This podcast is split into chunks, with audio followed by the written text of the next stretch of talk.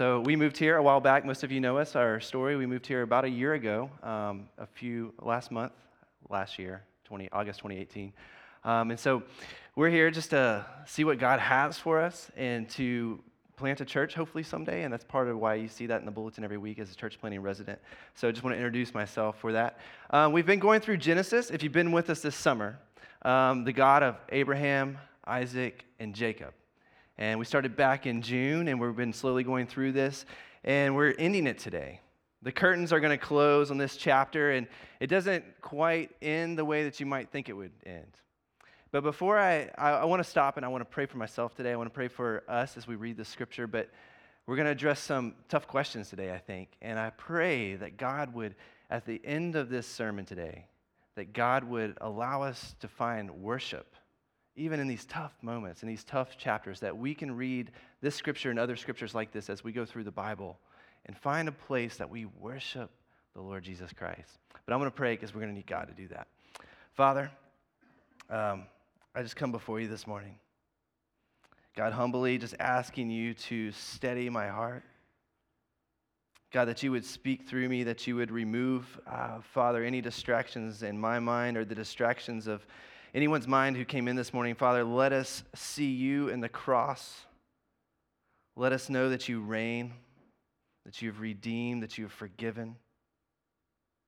And Father, even in these tough scriptures that that are really just hard things to, to hear or to handle at moments. That, Father, you would just do a work in our hearts and our mind. Father, help us to see you. God, help us to read this narrative and, and to find ourselves in this passage.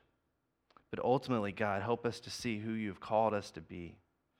That you have renamed us, that you've made us a new creation, that you are God and glorious and you have a plan and a purpose, and you've called us to arise and to go.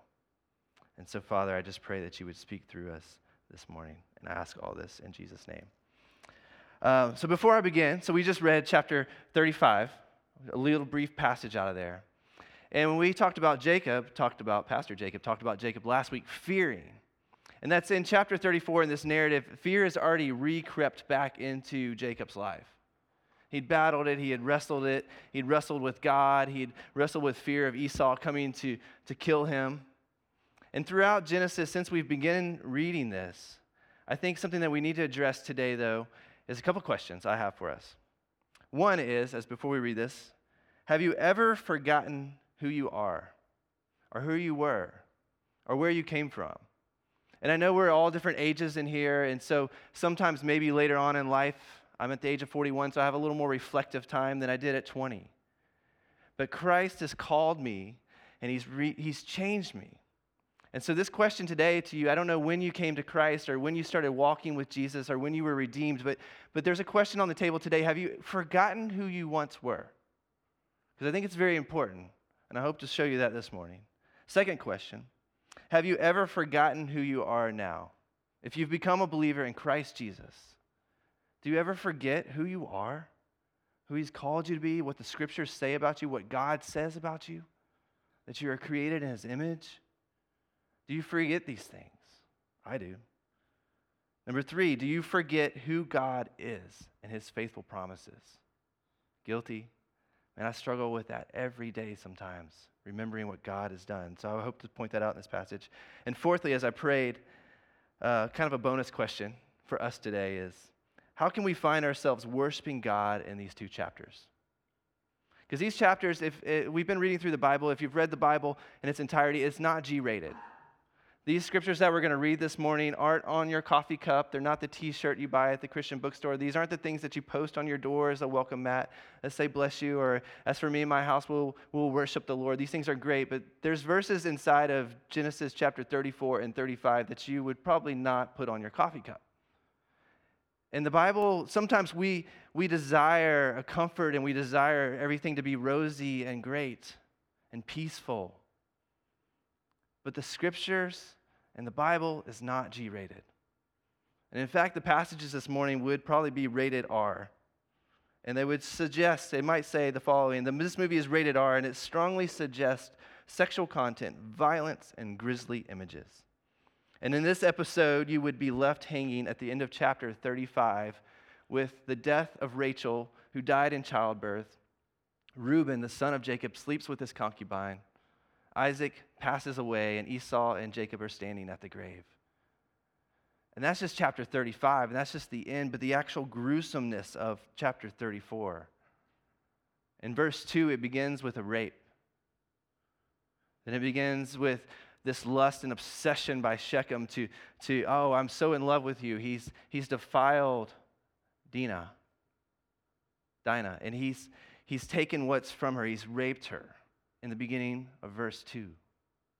Then it moves on that he wants to do, Shechem wants to do anything that he can to possess this lady. He becomes obsessed, he becomes lusting after her. You see Jacob, the father, kind of holding his peace, but really it's a passivity. He's really appeasing the moment his daughter was raped, and he's just kind of not reacting. You see two sons of his come in with, with anger in this very moment and another deceitful plan that seems to be the pattern of this trajectory of Abraham, Isaac, and Jacob. This deceit continues on, and they, they cleverly come up in the moment this plan to not only murder Shechem and his father, but an entire village of males. A genocide. This is rated R a genocide. They kill each of the males, and then they enslave all the women and children that are left, and all the oxen and cattle, and they take them to be their own that weren't theirs to begin with. And you're kind of left at the end of chapter 34, like, wow, this was a great devotion. Like, what do I do with this? So, this is a chapter that's your, it, unless you're reading through the Bible, your, your, your Bible app's not going to pop up, pop up with the verse of the day, chapter 34, Genesis. It's just not. But how do we find edification? How do we find things that build us up in these things? In these scriptures that are really hard to read. For one, we, we have to kind of meditate. I like to use the word marinate. I like to marinate meat. Marinate in that process.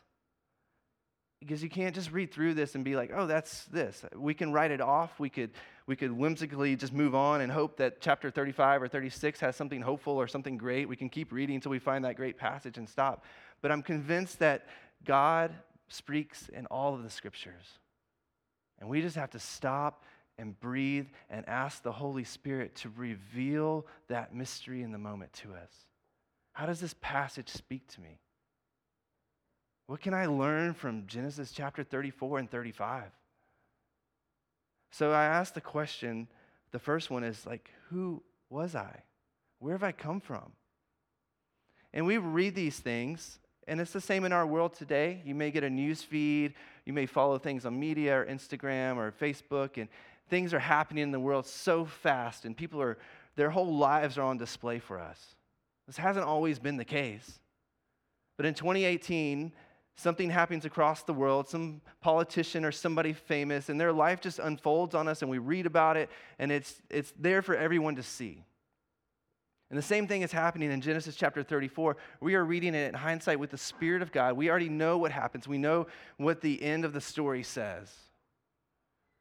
But it's out there displayed for everyone to see. And I'm pretty sure maybe Simeon and Levi and Jacob and Shechem, they probably had good days. This happens to be the highlight reel that's not so highlight. I'm sure they did things for their family. I'm sure maybe Hamor, the, the, the captain of the village, maybe he had raised money for the poor. I don't know, for the village next door. Maybe he did good deeds and maybe he did good works and maybe Levi was a great son a lot of times. But in this very moment, in this passage, we see the worst of the worst.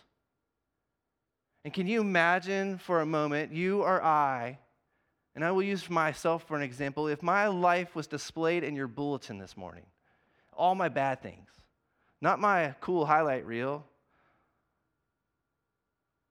all the tragic darkness that I've experienced, that I've done, that I've seen was displayed in your bulletin, or even worse, what if it was projected on this screen as a movie behind me?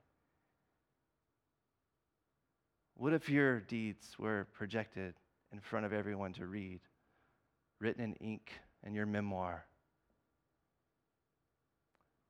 I just know that in my life I can be quick to forget who I once was, and I can be quick to, to read this and dismiss this and be like, man, they are a bunch of messed up people.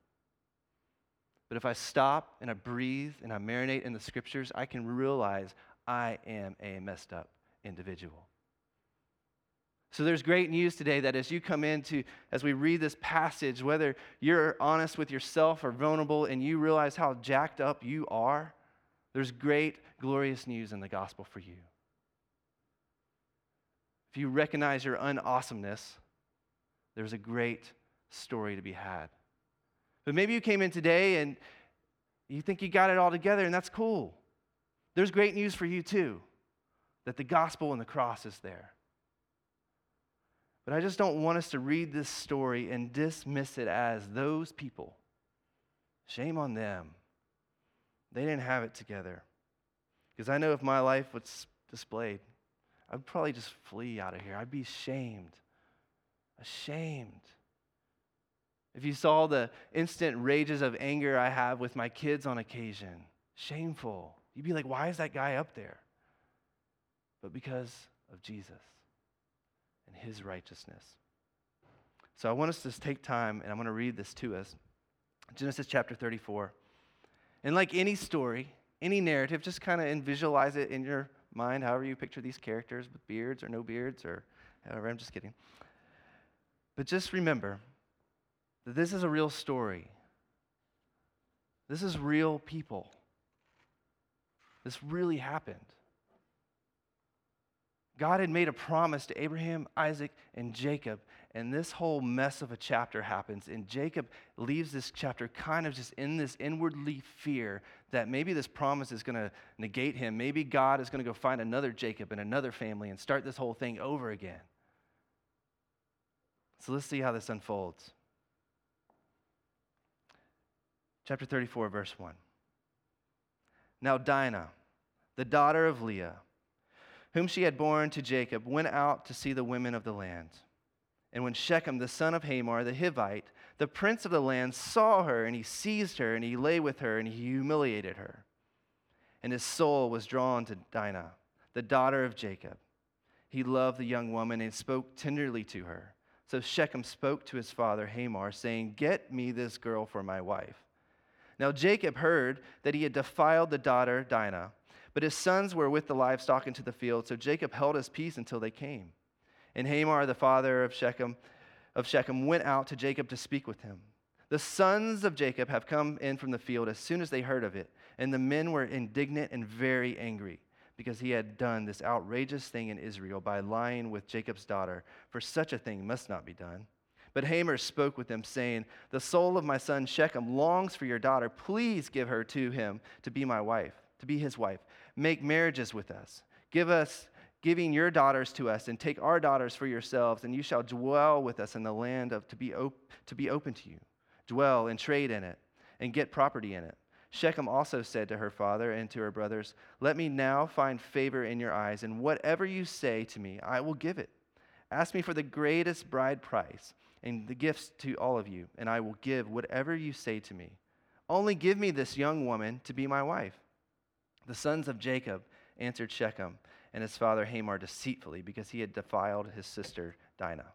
They said to them, We cannot do this thing, to give our sister to one who is uncircumcised, for that would be a disgrace to us.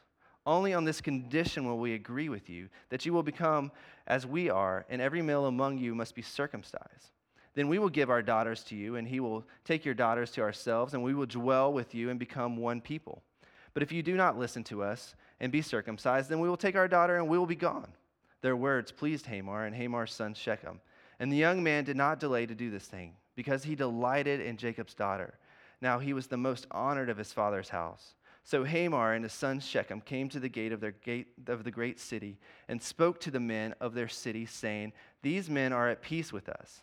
Let them dwell in our land, trade in it for us, for behold, the land is large enough for them. And let us take their daughters as wives, and let us give them our daughters, only on this condition that we as the men agree to dwell with us to become one people. When every male among us is circumcised, then we are circumcised. Will not their livestock and their property be ours, and their beasts be ours? Only let us agree with them, in that they will dwell with us. And all of you went out of the gate of the city, listening to Hamor and his son Shechem. And every male was circumcised, and all went out of the gate of the city. And on the third day, when they were sore, and the two sons of Jacob, Simeon and Levi, Dinah's brothers, took their swords and came against the city while it felt secure and killed all the males. They killed Hamor and his son Shechem with the sword, and they took Dinah out of Shechem's house and went away. And the sons of Jacob came into the slain and plundered the city because they had defiled their sister. And they took their flocks and their herds and their donkeys and whatever was in the city of the field and all their wealth and all their little ones and all their wives and all their houses. They captured and they plundered. Then Jacob said to Simeon and Levi, You have brought trouble on me by making me a stink into the inhabitants of this land, the Canaanites and the Perizzites. My numbers are few, and if they gather themselves against me and attack me, I shall be destroyed, both I and my household. But they said, Should he treat our sisters like a prostitute? Pretty gruesome, pretty gritty, pretty dark, completely rated R if that was played out in front of us. I mean, it, it, it takes a while to sink in. I mean, I've had a while to prepare for this passage. I've read this chapter over and over, and it's really difficult. It's really difficult to, to think, man, how in the world can I worship God? What is going on here? Genocide, rape, deceit, dysfunction,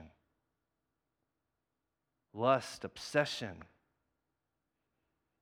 So, how do we see ourselves in this passage? How do I, how do I stop and, and worship?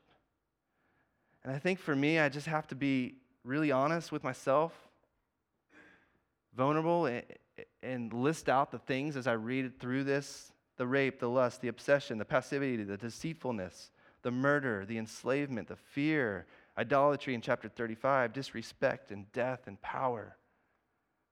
Like, where do I find myself in that? Again, do I dismiss it and just read on? Or do I stop and think? How am I in this? It's a sobering thought. Verse 2 Right away, we see rape. One of us, somebody in here may have experienced that and been a victim of that. A beautiful creation of God, abused, assaulted, humiliated, and robbed of what was rightfully theirs, taken from them by lust and obsession and sinfulness and darkness. There's people in this room, and we've been victims of that. 25 years ago, I was in high school, and one of my dear friends was raped and abused, black eyes, bruises. And I was very much like Levi and Simeon, full of rage. Who knows what I would have done as I drove around the streets of Memphis looking for this unknown person? By the grace of God, I didn't find them. I was filled with anger and rage. I was an unbeliever. I was, I was questioning God in this dark moment of my life and for years to come. It affects us deeply. It, it triggers things. It gives us baggage. It, it gives us complications as we, we move forward in life. It's difficult. It's hard. Lust and obsession Maybe in this moment in your life, you don't find yourself struggling with that. But things tend to kind of creep and ebb and flow in our lives. And just when you think you're safe, things kind of come raging out like a tidal wave into your life. And maybe you haven't seized a man or a woman that wasn't yours, and maybe you haven't been the perpetrator. But Jesus levels the playing field in Matthew chapter 5 verses 21 through 30, and I will just read chapter 27, I mean, chapter 5, verse 27 to you. It says, You have heard that it said that you shall not commit adultery, but I say to you that everyone who looks at a woman with lustful intent has already committed adultery in his heart. And if your right eye causes you to sin, tear it out and throw it away. For it is better that you lose one of your members than your whole body be thrown into hell. And if your right hand causes you to sin, cut it off and throw it away, for it is better for you to lose one of the members of your body than to go to hell. There was an argument in that moment of like, well, I haven't committed adultery. What is adultery? All these things were going on. But Jesus is like, look, it's about your heart issue. It's about lusting. It's about wanting something that's your, not yours. It's about coveting. And Jesus leveled the playing field, saying that if I do that in my heart, I am just as guilty as Shechem in Genesis 34. I also think of James 1 12 through 15. It says, Let no one say when he is tempted, I am being tempted by God. For God cannot be tempted with evil, and he himself tempts no one. But each person is tempted with his, and is lured and enticed by his own desires. Then desire, when it is conceived, gives birth to sin, and sin, when it is fully grown, brings forth death. Shechem wanted something that wasn't his. He was took it he wanted to marry it. He wanted to make it, manipulate any situation. Dad, please make this happen. I want to marry. I am over the top for this girl. I want this girl. I have to have her. And if nothing else happens in life, I am going to get this girl. And maybe it's not a person in your life, but maybe there's something going on in your life that you want that is not holy something that you desire deeply, and you begin to scheme and make things happen to get those things, and, and they kind of begin to conceive in your heart. And all of a sudden, this weird thing begins to happen in our sinful state that, that we just become obsessed. We start thinking about those things, whatever it is in your life. And if you haven't experienced that in your Christian walk, you probably will. And you have to guard your mind. I love what Eugene Peterson, just the message says of this in James 1 13 through 15. It says, Don't let anyone under pressure to give to you. Uh, let me start over. Don't let anyone under pressure to give in to evil say, God is trying to trip me up. God is impervious to evil and puts evil into no one's way. The temptation to give to evil comes from us and only us. We have no one to blame but the leering, seducing flare up of our own lust, and lust gets pregnant and has a baby called sin and sin grows up to adulthood and becomes a real killer. It's the message version. And you see that played out in Shechem's life here. Passivity, appeasingness. I don't want to read too much into this, but I just, it, it blows my mind as a dad of daughters that there was just this like, oh, I'm going to wait. Oh, here comes the dad of the guy. Like, there's this that's my sinfulness, maybe. There would have been an altercation. I don't know what would have happened. But you see a really passivity and an appeasingness kind of played out in Jacob's life here. Like, I don't want to rock the boat. I got this promise. Everything's kind of going well. Oh, great. Everything's a mess. And Jesus was the appeasement to God on the cross, which doesn't mean we have to appease people. And you have to walk that line and pray through what that passivity looks like because sometimes we do need to hold our peace. Sometimes we do need to take a step back. But oftentimes we are so passive in not handling an unholy moment properly. A righteous anger. Maybe there's something that you should stand up for or speak into somebody's life, and we kind of just sit back because it's easier not to be in conflict. Deceitfulness. Maybe you've tricked somebody or manipulated someone in a situation or lied before. Maybe in that moment, even now, you and I can rationalize and justify our actions of tricking and manipulating someone. It's pretty, it's not wrong of you to think, like, yeah, I would have been angry and probably did that too. Her brother's anger, justification of the righteousness, justification of of what they're about to do. But God is that. God takes care of those things. God is the judger. And oftentimes in my own life and in my kids' life, I think when, when trickery wants to come in my life or manipulation, that's our pretty way to say lying. Or maybe we don't even call it that. We just kind of twist the truth. And for me, as I discipline my kids, sometimes I'm reminded myself that in John chapter 8, Jesus speaks to the disciples and he's talking about Satan. He says, You are of your father, the devil, and your will is to do your father's desires. And he was a murderer from the beginning and does not stand in the truth because there is no truth in him. And when he lies, he speaks out of his own character, for he is a liar and the father of lies. John 8 44. So when I find that deceit wanting to creep into my life, I have to remember who my Father is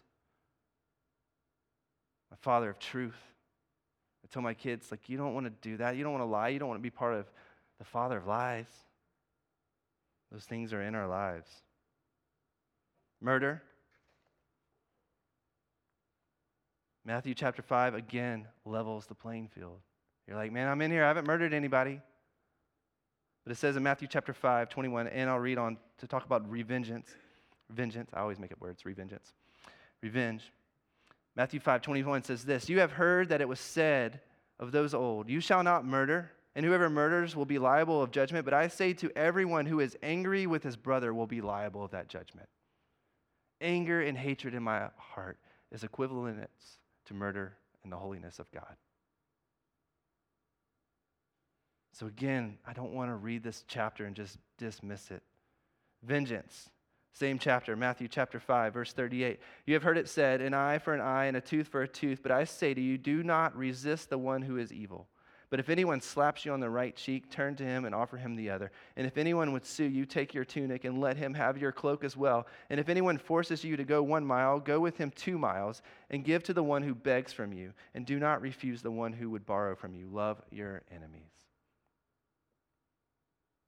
Again, Jesus levels the playing field. Enslavement happens after that in chapter 35. They take what's not theirs. I stop and think about this. Your dad was just murdered by two guys, or maybe a couple other guys helping him, and now you're their property. What does that breed? What does that create? Oh, I was married to this guy and you just killed him and now I'm yours? And this wasn't even Shechem. This was people living in the city. Shechem just shows back up with this clever idea him and Hamor are done, and he's like, hey, I want everybody in this room, all the males in this room, you got to go circumcise yourself. You got to go follow this. And they don't even love this woman. They don't know Dinah. They have no passion for her. I'd be like, what? No, man. I'm moving to next city. Like, for, like they just follow suit, and all of a sudden they're dead. Men, sons of somebody, daughters, not daughters of somebody, but sons and brothers of somebody.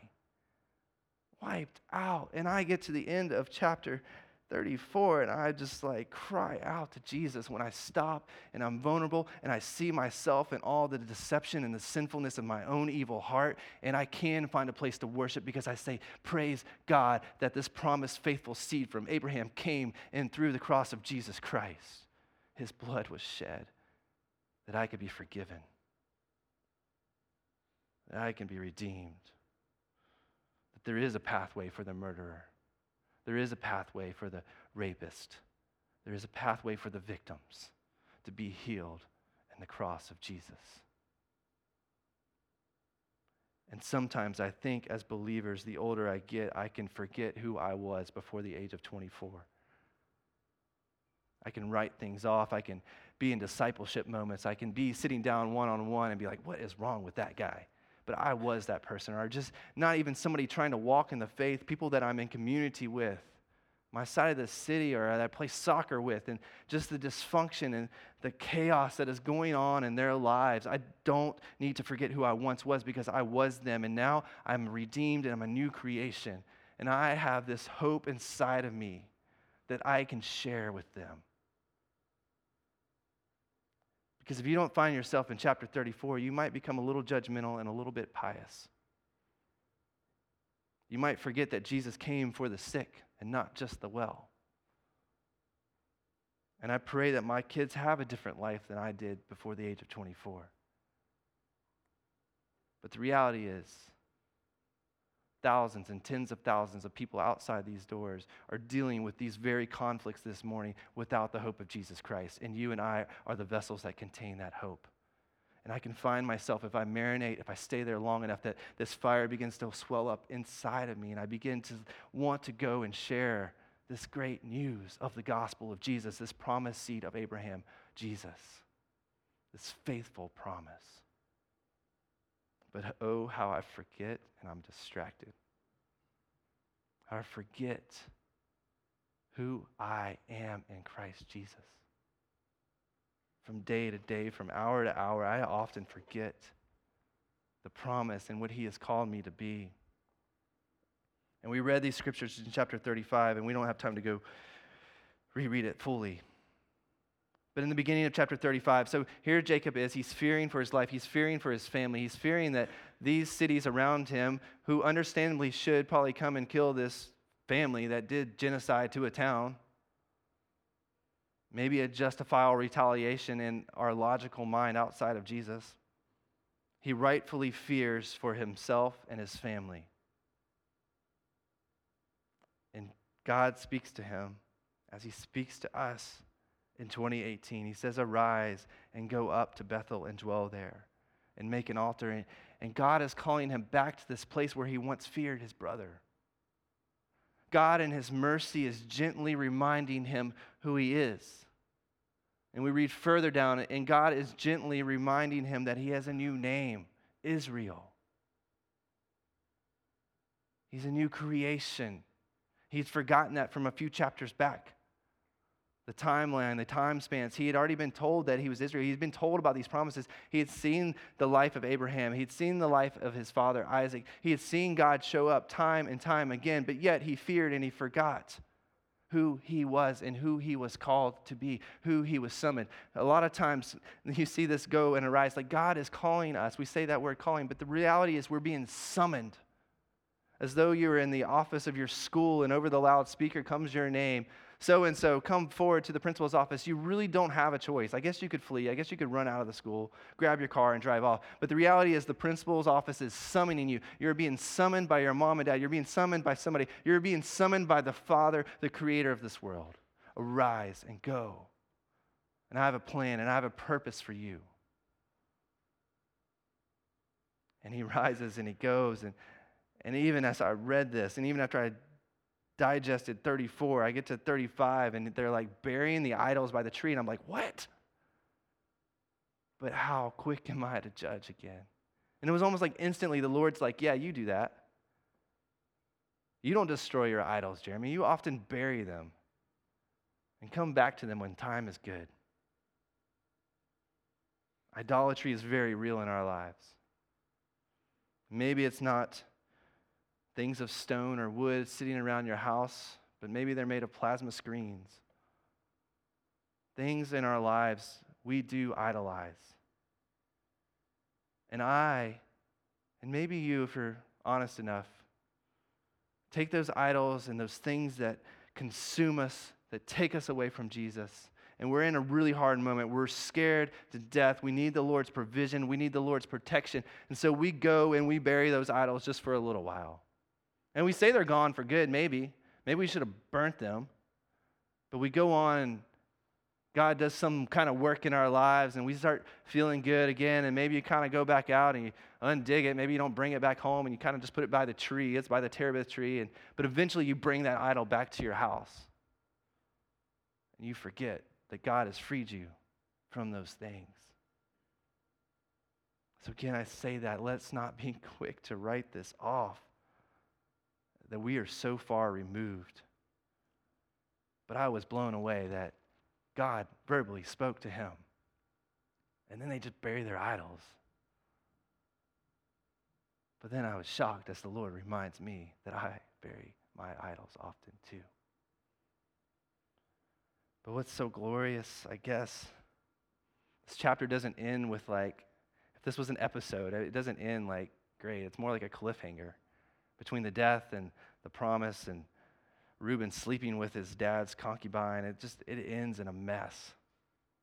But in the middle of that, I guess if we were to combine these two chapters and look for like the hope and the climax, it's just that God mercifully reminds Jacob that he is Israel. Verse 9. God appeared to Jacob again, and when he came from Padan Aram, I'm just Padan Aram, just kidding. I can't say that.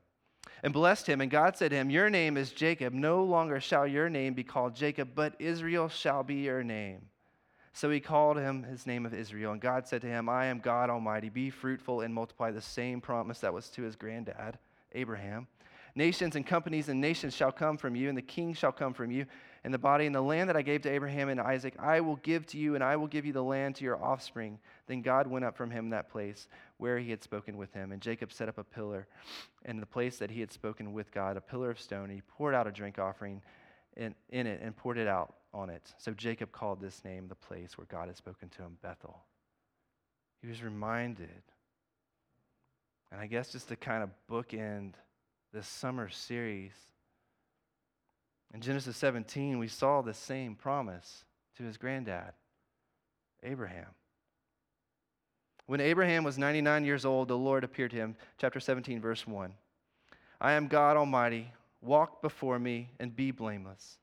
And I make I may make the covenant between you, me and you, and may multiply you greatly. Then Abraham fell on his face, and God said to him, Behold, my covenant is with you, and you shall be the father of the multitude of nations. No longer shall your name be called Abram, but your name shall be Abraham, renamed. For I have made you the father of a multitude of nations, and I will make you exceedingly fruitful, and I will make you into nations, and the kings shall come from you. And I will establish my covenant between me and you and your offspring after, your, after that throughout their generations for everlasting covenant to God, to you, and to your offsprings after you. And I will give to you and to your offsprings after you the land that you are sojourning in, all the land of Canaan, and everlasting possessions, and I will be their God. I love it. It's just this merciful, gentle reminder. God is faithful to himself. Like we are called, there is go, there arise, there, there's actions within our lives that we must pursue and do. But God is faithful. His plan is going to happen. God is faithful to himself. And despite the mess in your life, God has a plan and a purpose, and He's called you out of darkness and into his marvelous light. You and I, once, Ephesians chapter 2 talks about we walked around like the, with the father, the prince of the power of this earth. We're talking about Satan, and we, we followed our own desires and we followed our own lust. But by the grace of God, even while we were still sinners, he called us out. And my name is Jeremy, and I'm still Jeremy, even though I'm a believer now. But I just know that in God, I'm a new creation. I don't know, maybe He's got a different name for me. But I know He's got a different purpose and a plan, a different trajectory for me. But I forget who I am sometimes in Christ Jesus. I struggle to believe that. I struggle to, to wrestle with the truths that I'm a child of God, that I'm a new creation that I'm an ambassador to the throne. I'm, a, as we sang, a son and daughter to God. I'm a citizen of the heavens. God sees me as righteous and beautiful, even though I feel filthy. And God has something for me. And I need to pursue Him in faith, even though I can't see. And so you read these narratives, sometimes we read it in hindsight and we know what's happening and we forget how scary that moment may have been, how chaotic that moment may have been. But I find great hope that the gospel and the Bible is explicit, that it's not G rated, because my life has not been G rated. Your life hasn't been G rated. It's not going to be G rated. I find great hope and comfort and worship in the fact that this was a hot mess, and I'm a hot mess. But Jesus, but Jesus redeemed me, set me free from the bondage of my sin, set me free from the slavery of the sin of my heart, of murder, of lust, of obsession and coveting. But this chapter doesn't end just in perfectness. In our life, May not end in perfectness this week, and it probably won't. But we have to see that God was faithful, and God is faithful. And you and I need to hold to those promises of who God is.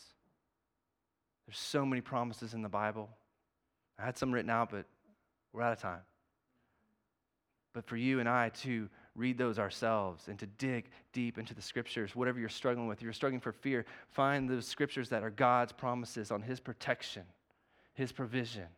If you're struggling in identity, find those promises on who you are. Begin to dig in the scriptures and begin to hold on to those faithful promises because God is so good and He is so merciful. And I am so grateful that He redeemed all people, those that are well and those that are sick.